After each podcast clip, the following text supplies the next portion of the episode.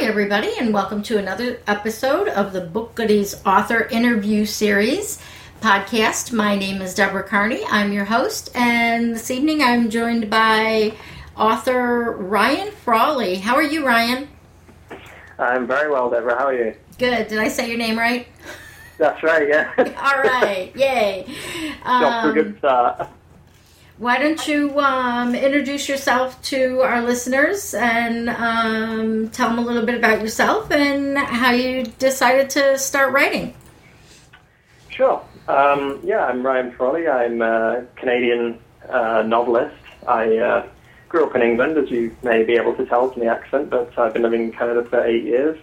I'm the author of a novel, Scar, which was published in October of 2011. I got started writing a long time ago. I'm not even sure how it all started, but I've been doing this since I was a little kid. It was always my favorite thing to do. So I just kept at it, and here we are. That's awesome. One of the things that I like to do is encourage young people to write. My son started writing very young, and that's one thing that he was very adamant about. And as a matter of fact, at the beginning of the internet message boards and things when he was young, he wouldn't tell anybody how old he was. He would let people read his stuff, and then if they told him how much they liked it or whatever, then he might tell them that he was, like 14 or. Yeah, exactly. That's a good idea, because then you're competing with adults, and you're not, no one's going to kind of make allowances for you for being younger. They don't pigeonhole you and say, exactly. Oh, that's good. Nobody can write a novel at 14. You want to be good for a writer of any age. So yeah, that's pretty cool. That was one of the things I hated when I was a teenager was you have to grow up and be more mature to write. And I'm like, what? Of course, the story I was writing at the time was about Martians. So, like anything, I always think it's, in a lot of ways, writing is a lot like doing a sport. And now if you're going to be good at a sport, like if you want to be world class, people are starting at like 3-4 years of age. This is true. You look at like Tiger Woods or the Williams sisters in tennis, right? These were all doing it from the minute they could hold a racket or a club. So I think it's exactly the same thing. I think you get better the more you do it, and you need to start young. And were your parents supportive of you? Like, did you go read stories to mom and dad or... Yeah, my parents were super supportive. My dad worked on construction sites, but he had this novel, like a lot of people, he had this novel that he always wanted to write, and he kind of would work on it really sporadically every few months. He'd kind of dust it off and have another go at it, but I think to this day it's still not finished. Aww. And then my mum was a teacher with a major in English, so...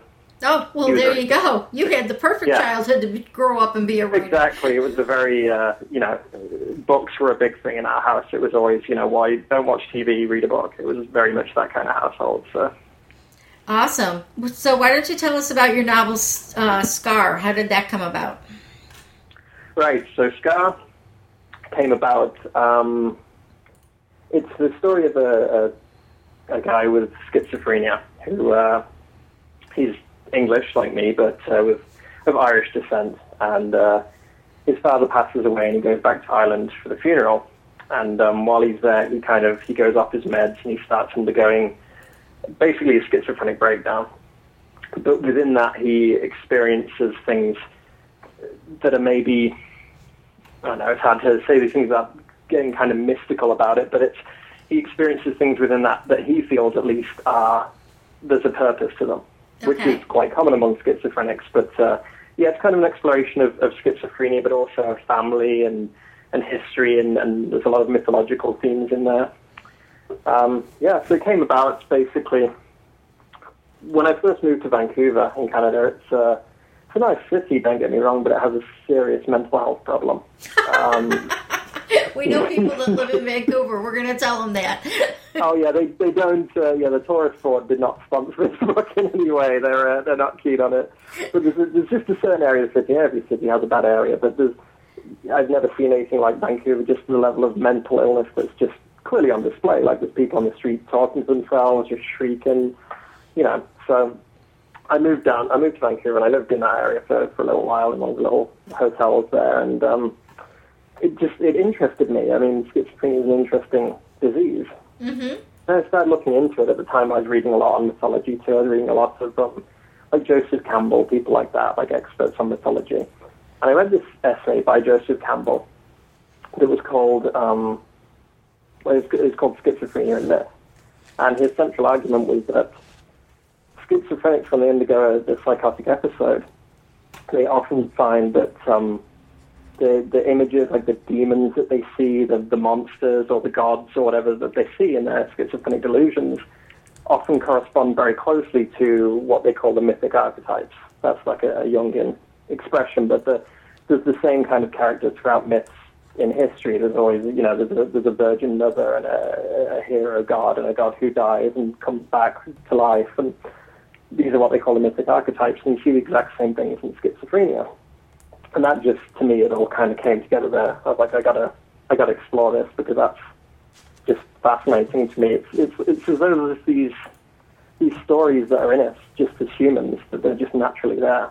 It's all kind of the same story. And lots of people have said that. There's only about 3 different stories in the world. They're all basically the same. You can compare different religions and different mythologies, and you get down to finding they're all more or less the same story, and that fascinated me. I was like, I got to get to the bottom of what this story is and why it's so implanted in our DNA that we have to keep repeating the same story. Not sure that I ever did get to the bottom of that. But at least you explored that. That's very interesting. I never, I actually worked in hospitals and worked with nurses and doctors that worked with mental health patients and schizophrenia, and I never heard about the mythic archetypes, so that's going to be something that I'm probably going to look into a little bit more too. I may be reading your book to find out. Yeah, it's good. And I would say, look up the Campbell essay, Schizophrenia and Myth, and also I think Dr. Julian Silverman, doctor out of California back in the 70s, did a lot of work on the same subject. It's really, really fascinating. I'm writing down Julian Silverman, so there we go. I'll have some research to do after the podcast. So that's all. It must have taken you quite a while between the research and the writing to get this accomplished. How long did it take you to put this together? Wow. It took, I usually say the writing of the book took 6 years. Mm-hmm. But that's going from the first, like when I first set pen to paper. Right. I actually started writing it down. That took about 6 years. But before that, you've got a whole period of these ideas bouncing around in your head without having any kind of formation to them. I think I read a thing by Vladimir Nabokov one time, and he's about when he has an idea for a new story, it's like you kind of, when a bird makes a nest, he's just gathering twigs and little bits of fluff here and there that seem unconnected, but they turn into the story. And there was a long period like that. The kind of gestation period was at least another year, probably more like 2. So pretty much from the moment I arrived in Vancouver, I was writing this, and that's going back 8, getting on for 9 years now. So yeah, a long time.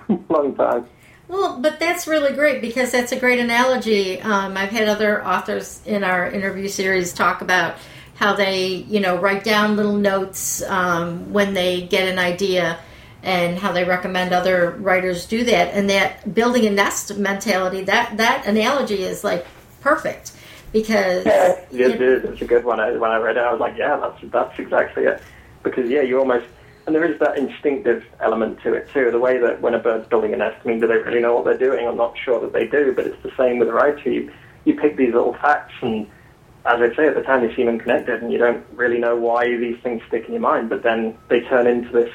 the whole creation. Mm-hmm. That's one of the best things to me about writing. That's one of the reasons I keep doing it.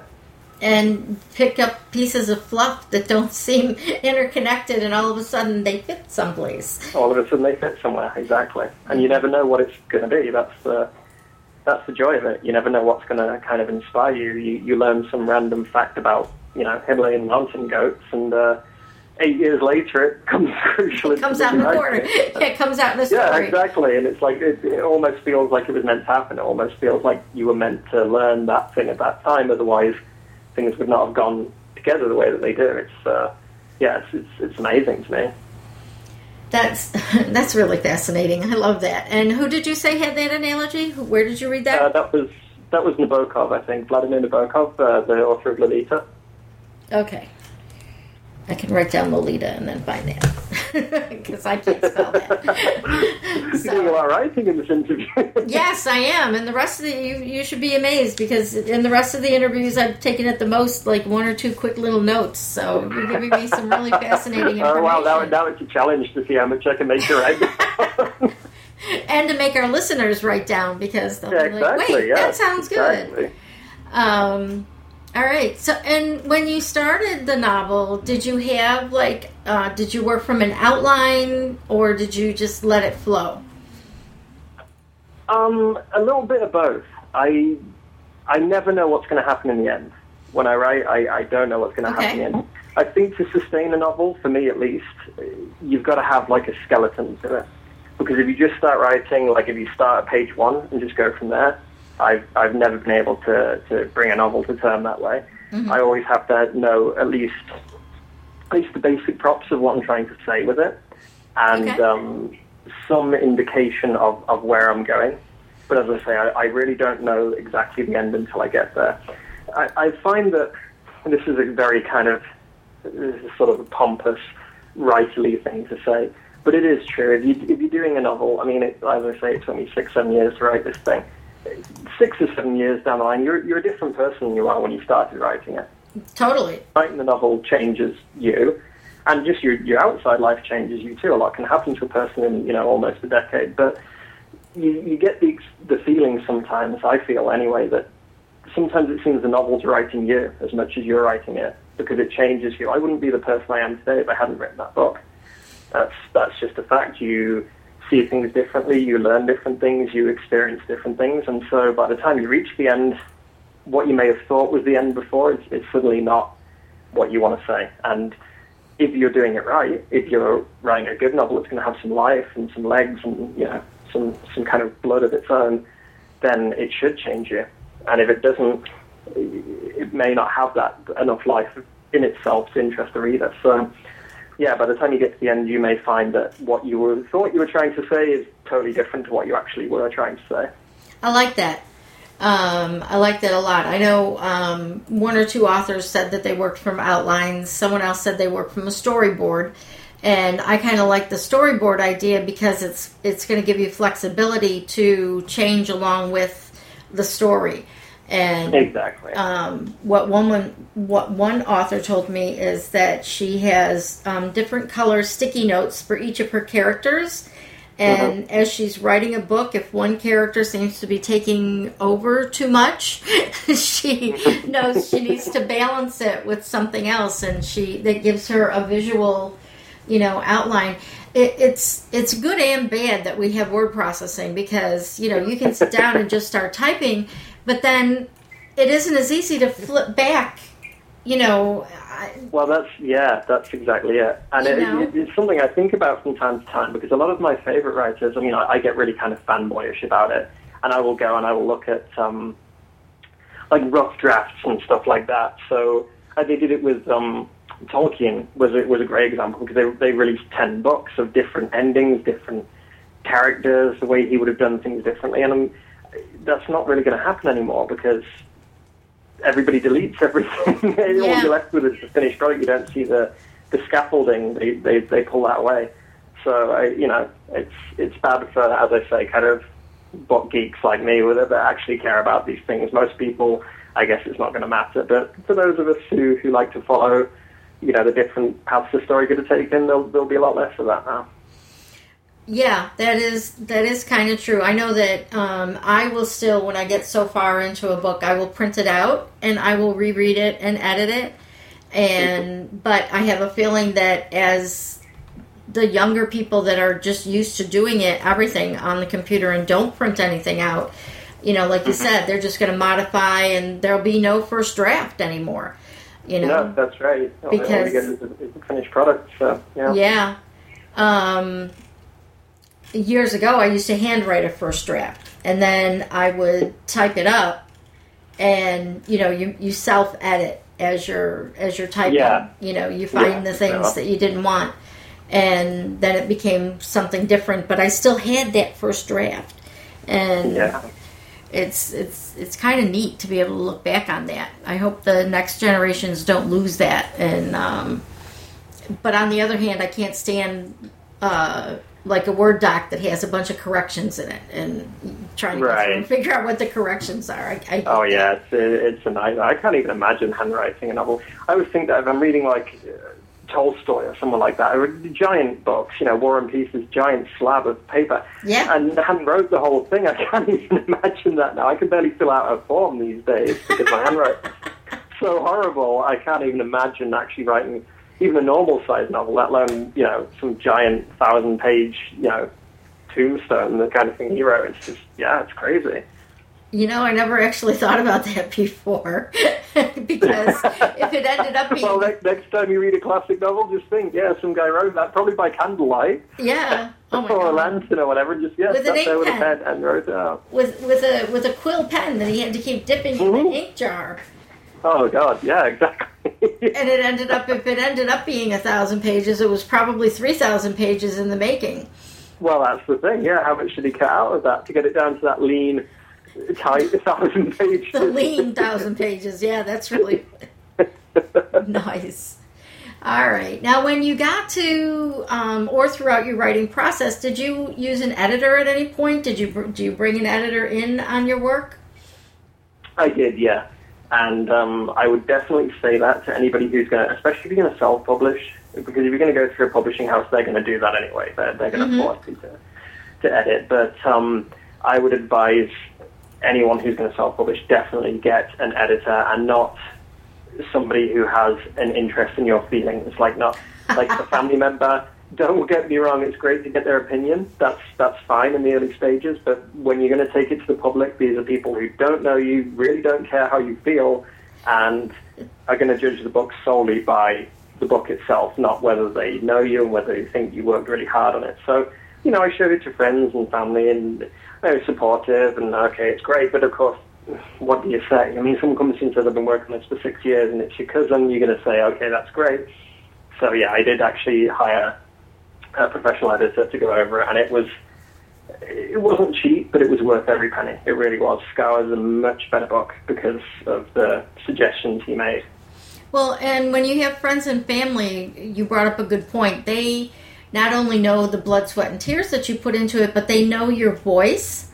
So they know if you said something and it was sarcastic in the book, they could pick that up because they know you, where a reader who doesn't know you might miss that. So that's where your editor or someone, you know, that doesn't know you very well can come in and edit and say, this didn't work as a joke, or... you know, this scene doesn't make sense, and, you know, they can help you craft that and turn it into something better. That's a very good point, too. With my family, Scar was very much... a lot of the family dynamics in Scar are based on the dynamics of my own family, which is, you know, pretty much unavoidable. That's really all you have to go on. But, yeah, you show it to your family, and like, oh, yeah, of course, that makes sense, because that's the way that we operate as a family. But then you go to somebody else who probably doesn't necessarily operate that way. It's like, yeah, this is... like, what is going on here? I don't really understand. So, yeah, that's a very good point. That's definitely a good thing to think about. And that's a recurring trend through the authors that I've been talking to that are published, whether you're self-published or not, is that you really need an outside editor. And I know that with the novel that I published, I had a few people look at it, but I didn't really have a professional editor look at it. So it's probably going to be my next step. Yeah, I would say it's a good idea. I mean, as I say, it's not cheap, and writers aren't known for having a lot of money. But I'm glad that I did, for sure. Yeah, and being self-published, it doesn't mean you have to come up with the money right now. You can wait 6 months, you know, until you can come up with it, or try to work out something and trade with someone. And then the other thing would have been your book cover. Who did your book cover? The book cover was... I hired an artist to do that too.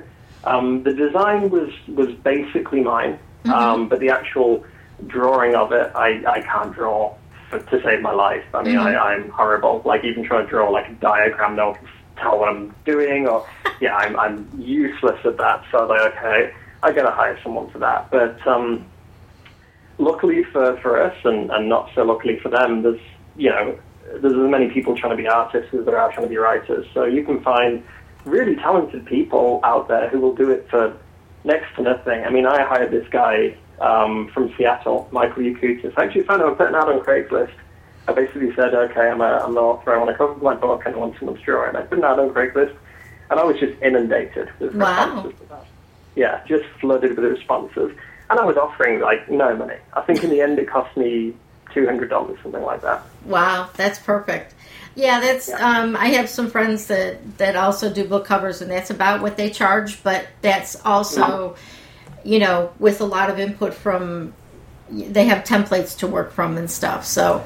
Yeah. It's a good idea. I mean, I was very, I'm one of those people who tends to think I can do anything on earth, and even if I've never done it before. So I'm like, okay, yeah, that's fine. I could be a race car driver, that's fine. Oh, yeah, I can design a book cover, that's fine. But you do have to put some groundwork into it, like just in terms of design. What I always recommend for people is go to a bookstore. And you can find one now because they're kind of on the way out. But go to a bookstore and look at the kind of books in whatever genre it is that you write, whether it's romance or sci-fi or self-help. And you'll quickly see, if you look through a few book covers, you'll quickly see that there's a very definite, there's a look. Mm-hmm. There's always a look to the certain type of book. Once you learn that look, you can replicate it, I find, fairly easily by yourself. But... yeah, it's about learning that language. There's a certain language to book covers. You can say a lot. People say don't judge a book by its cover, but, I mean, that's nonsense. There's a whole industry around making book covers. The whole point is so that people can know exactly when they look at the book. I'm looking at my bookshelves right now, and you can totally see the covers all have a similar look about them because they're a certain type of book, and they're trying to advertise that fact. Yep, I was just going to say, that's your first piece of marketing material. Is the cover of your book. That's the first thing people see, and it's your calling card. Yeah, that's exactly it, and that's what decides whether people will pick it up or not. I mean, if they don't pick it up, it doesn't matter how good the book is. Nobody's going to read it because they're just going to look at it and go, oh, no, thank you, that's not for me, and walk away. And again, as an indie, you got to design the cover the way you wanted to rather than the way someone thought they wanted to have it done.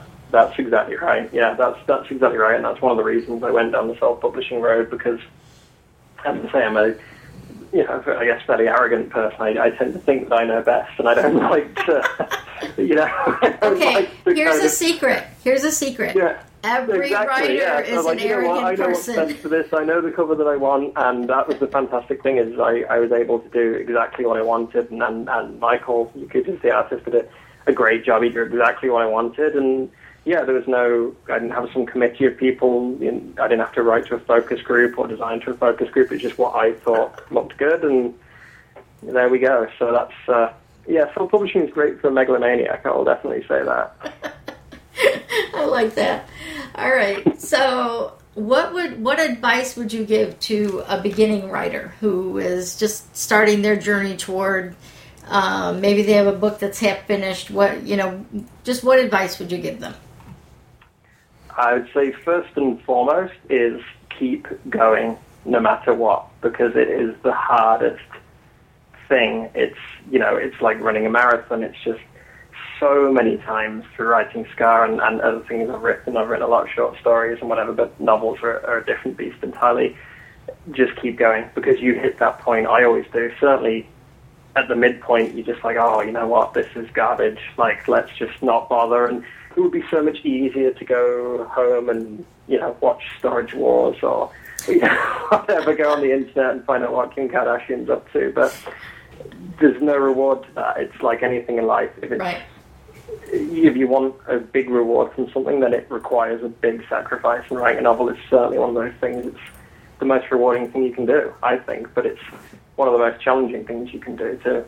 So you have to keep going. Now, what is your workflow? It sounds like, are you a full-time writer now, or are you work another job? Unfortunately not, no. That's the next goal, is to have the writing support me. But no, I'm not. And that's one thing that I'm not in it for the money, but I would love to be able to spend my day doing that. Because, again... like sports, you don't get really good at something unless that's what you do all the time. I don't know if you've heard that theory, I forget who wrote the book on this, but the 10,000 hours, if you want to be really, you want to really excel in any field, doesn't matter what, you need to put at least 10,000 hours of work into it. Wow. And yeah, that's a lot. When you break it down, that's a lot. Even if you work in 8 hours a day every day, that's still years and years of your life, and most of us don't get to do that. So I feel like I'll never quite get to the level I want to be at until that's what I do all day long. And unfortunately, I'm not there yet, but that's what I'm working towards. All right. So what would the flow of your day be? Now, you have another job, and then do you write before you go to work? Do you write when you get home? Yeah, I write at night, for sure. I actually, to the extent that I've been doing it so long that I actually find it hard to write in daylight now. Oh. It's kind of a challenge for me. I find it much easier when it's dark. So yeah, I go to my day job, and I'm home 5, 6 o'clock, whatever, have some dinner, and then, yeah, start writing. So yeah, it's I'm definitely a night writer. Okay. And again, that's something that you would tell a new writer, is to not just give up, but to make sure that you do some writing every day? As often as you can. I mean, every day life gets in the way. Mm-hmm. Every day I would say is hard, but certainly as often as you can. Like I say, I make the sport analogy a lot, but I think it's very apt. Practice is what makes you good at anything. Writing is no different to anything else. It's an art and a craft, and that's the craft part of it. Write something every day, and that's fine if it's garbage, but wrinkle it up, throw it in the garbage can, and try again the next day. Yeah, I took a writing course once, and I was very disappointed when I wrote this whole elaborate story, and like the last paragraph, the teacher circled something and said, "This is what the story needs to be about. Start here."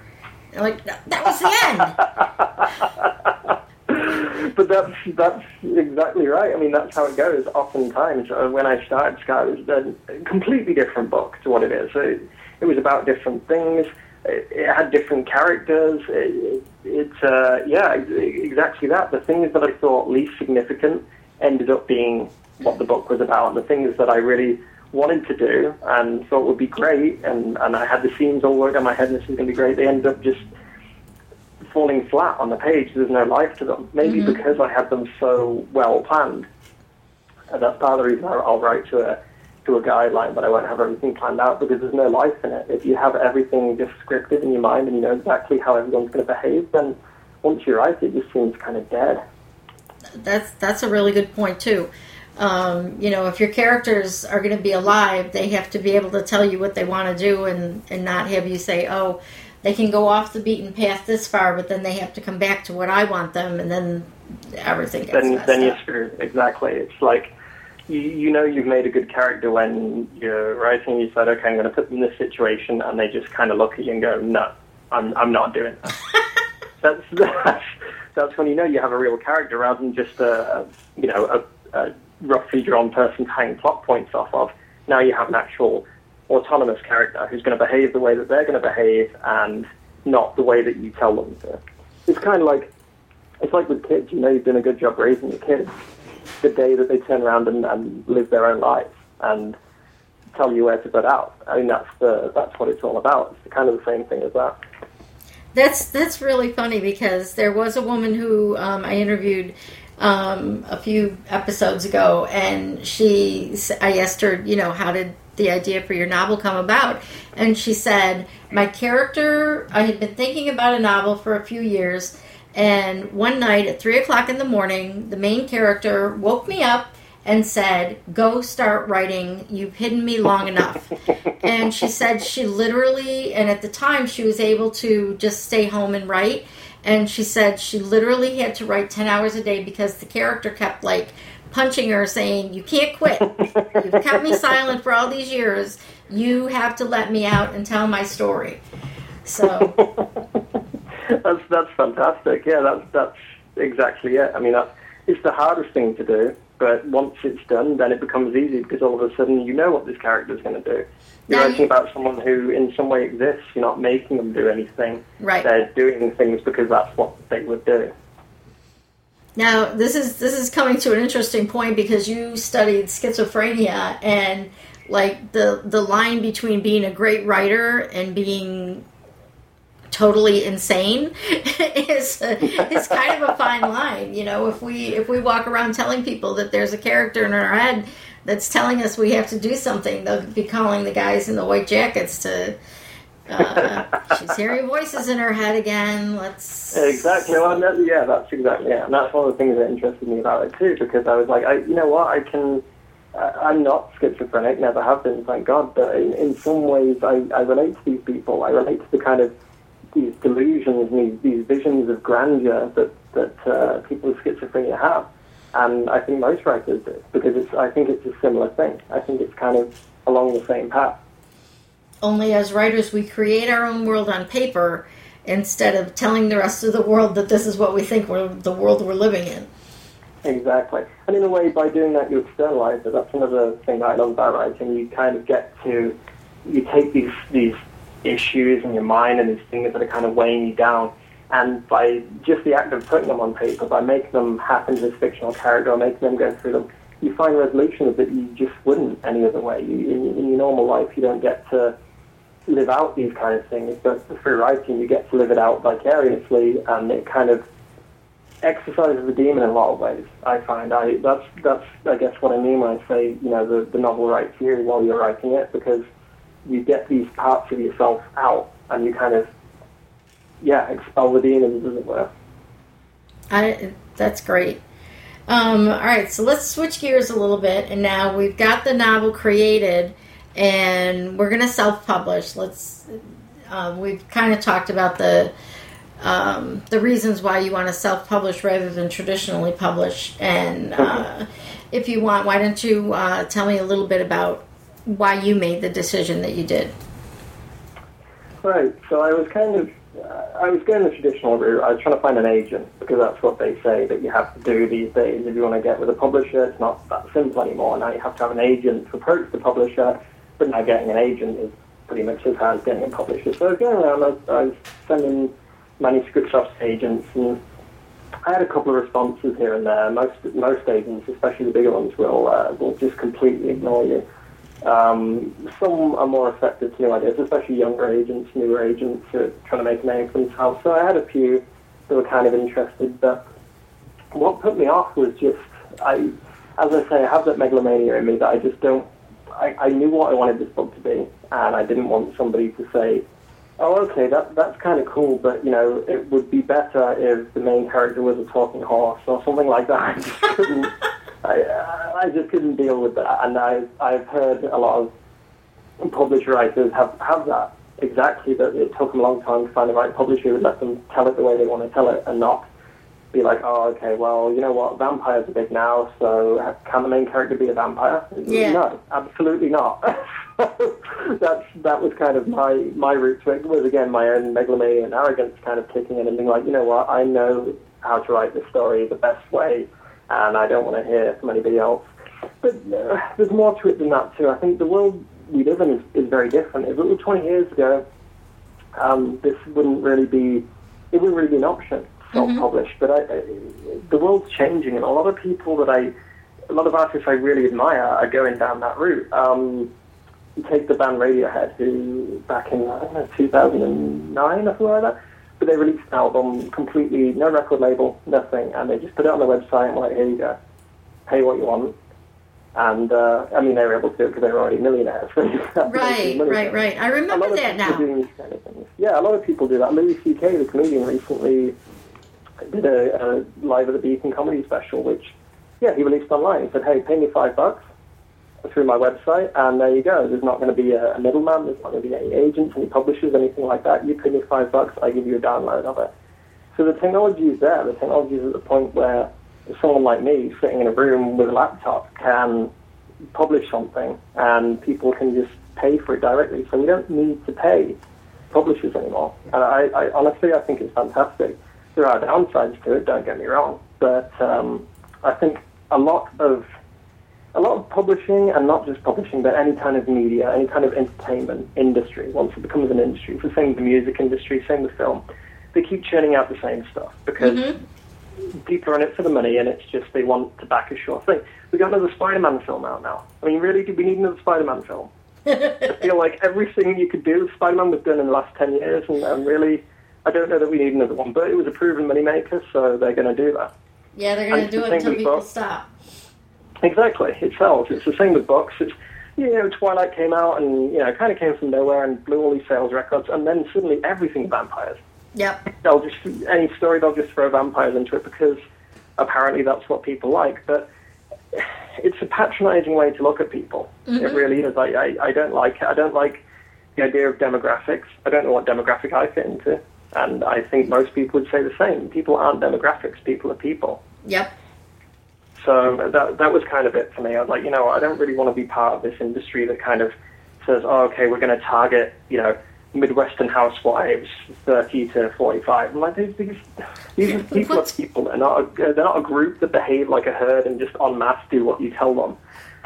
So I was going to say, I can tell you a lot of women in that age group that do not think alike at all. Exactly. And you go anywhere and you find the most alike bunch of people you want to find. You go to like a Harley-Davidson enthusiast club, and everyone there is, you know, 300 pounds and shaved head and a goatee, and you think, oh, these guys are all the same. But you start talking to them, they're not at all. Mm-hmm. Yeah, and some of them that you think are rough and tumble are actually very sweet and you know, cuddly kinds of teddy bear people. And, exactly. And some of them are genuine dirtbags that you don't know just by looking. So I don't like that way of advertising and that marketing. It's just, it creeps me out, quite frankly, because I know how I look. In fact, you can go online, you can go to Google a word, because they'll keep a file on you, and you can access this file. You can go, like, based on your Google search history and your YouTube history, mm-hmm. they will tell you what they think you are. Right. And it's fascinating, because what I get the other day, they had me as male, they had that right. They thought I was about 18. And I guess there's something about my mental development that's kind of worrying. They thought I was an 18-year-old male who loves sports, which I really don't. I have a passing interest, but I'm not a fanatic. And, they were just wildly wrong. So just, you know, things like that just make you think, well, and that's Google. That's a fairly sophisticated way of modeling people compared to some of the older ways. But I don't like that. Yeah, I don't like it either. That kind of idea, that demographic, idea that, okay, oh, you like, you know, Tolstoy, therefore you must like, you must be some kind of university professor, and you couldn't possibly like, you know, Godzilla movies. But I happen to like both those things. So why and I don't like someone telling me I can't like both those things. Yep. And now, how did you actually start marketing your book? Because, you know, now your book is finished, and mm-hmm. now you've put it on, you know, you self-published it, and, you know, it's out there. But since you don't have a big publishing house behind you, how did you get the word out? Well, that honestly is the hardest thing. And mm-hmm. that's even harder than writing a novel in a way, because writing, I've been doing it a long time. I know what I'm doing, whereas the marketing, I had no idea. And it's very, very very difficult. I would definitely say that to anyone who's considering it. It's certainly not impossible, but it's extremely hard, and it's just going to take a lot of persistence.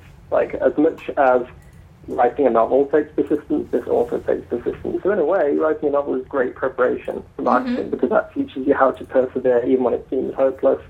That's kind of what I found with marketing too. I started. I hired a publicist, which was. Oh, you cheated! I did cheat. I did cheat a little bit, but I learned a lot from it, because I have literally no connections anywhere. Mm-hmm. Most of my friends don't even read. I mean, I had no kind of in with anyone. So I was like, okay, so how do you do this? And what I found was getting reviews is a huge part of it, for sure, okay. And that can be very hard too. I mean, as a self-published writer, you are not going to get reviewed in, like, the New York Times review of books. You won't get reviewed in any kind of major national newspaper. That's just really not an option. Right. But luckily, in a way, for us, we live in that 24-hour news cycle where there's so many people out there that are just hungry for content. They need something to write about, something to report on. So you can find a lot of people. You can find especially bloggers. Bloggers are great for a self-published writer because they have to blog about something. Some people blog every day. Some people blog twice a day. And there's thousands of book review bloggers out there that you can send your book to, and they will actually consider you. So that's a great thing to do. Another thing I found really, really helpful was writing articles. I wrote a couple of articles for a website called Thought Catalog, and they publish, you know, they'll publish anyone. You don't have to have a publishing pedigree, you just have to write a good article. Now, if you're a writer, there you go. You should be able to write a good article. Don't get me wrong, it's a very different skill to writing a novel, but at the same time, there's a lot of transferable skills there. So yeah, you can write like a non-fiction article. I mean, I wrote about writing because that's what I know.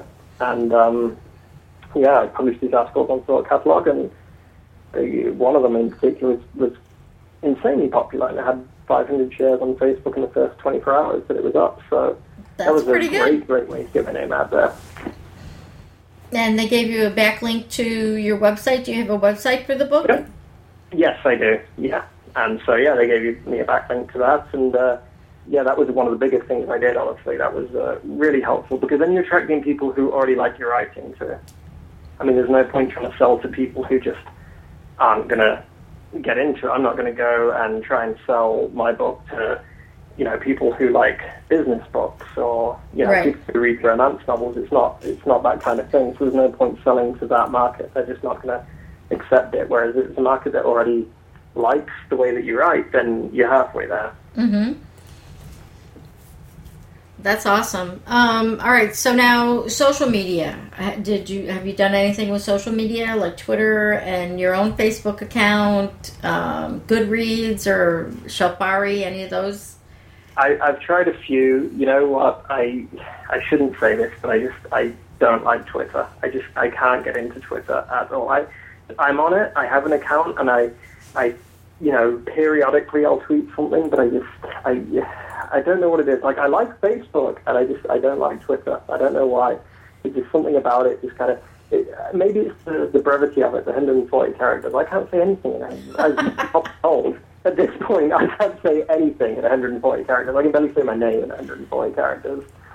So that's always been a problem for me. But I've done that. I did Facebook. I created a Facebook page for Scar, which was nice. The problem with Facebook, I found, is that you're really selling it to people that you already know. Mm-hmm. For me, anyway, all my Facebook friends are people that I actually know.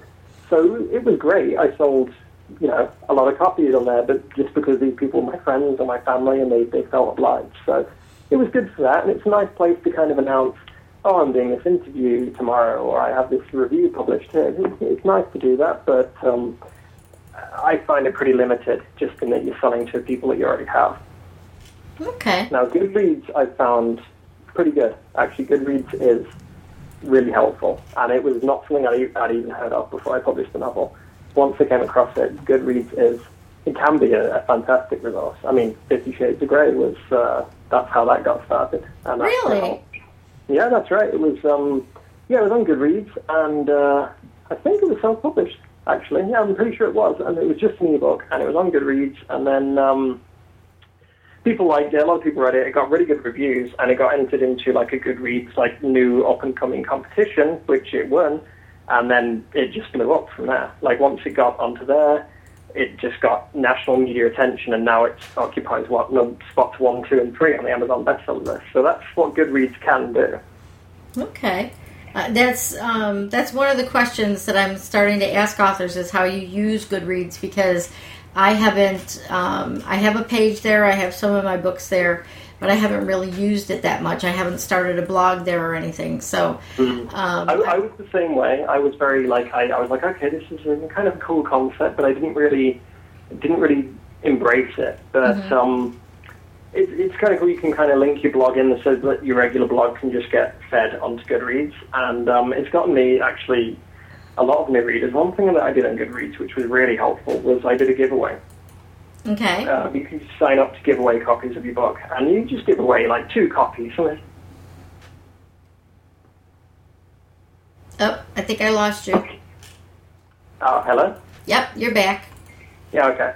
yeah, so I gave away 2 or 5, or I forget how many copies of Scar I was giving away. But hundreds and hundreds of people entered this giveaway, and it's just a random draw. Goodreads administer it all. You don't have to do anything. You sign up to do it, and they announce it, and they hold the draw, and then basically they send you an email of the winners' addresses, and you just send the book to those people who win it.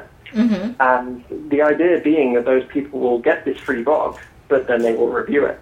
Okay. And some do and some don't. I mean, don't get me wrong. Not everyone's going to do it. But Goodreads is pretty good at that, pressuring them to. Because if you sign up for... Because I've done it as well. I was like, oh, this is fantastic, free box, right? This is great. So I signed up, and I actually, when this one from Penguin brought out this new well, it's not a new book, but it's a new translation of a very old book.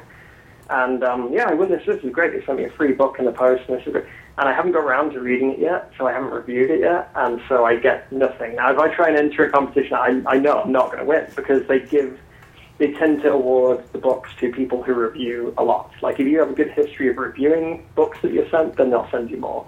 Oh. So, yeah, exactly. It's a good system. You get good results from it. I got a few results up there, a few reviews up there. 2 or 3. But even that, when you're a self-published author, is great. I mean, that's really helpful.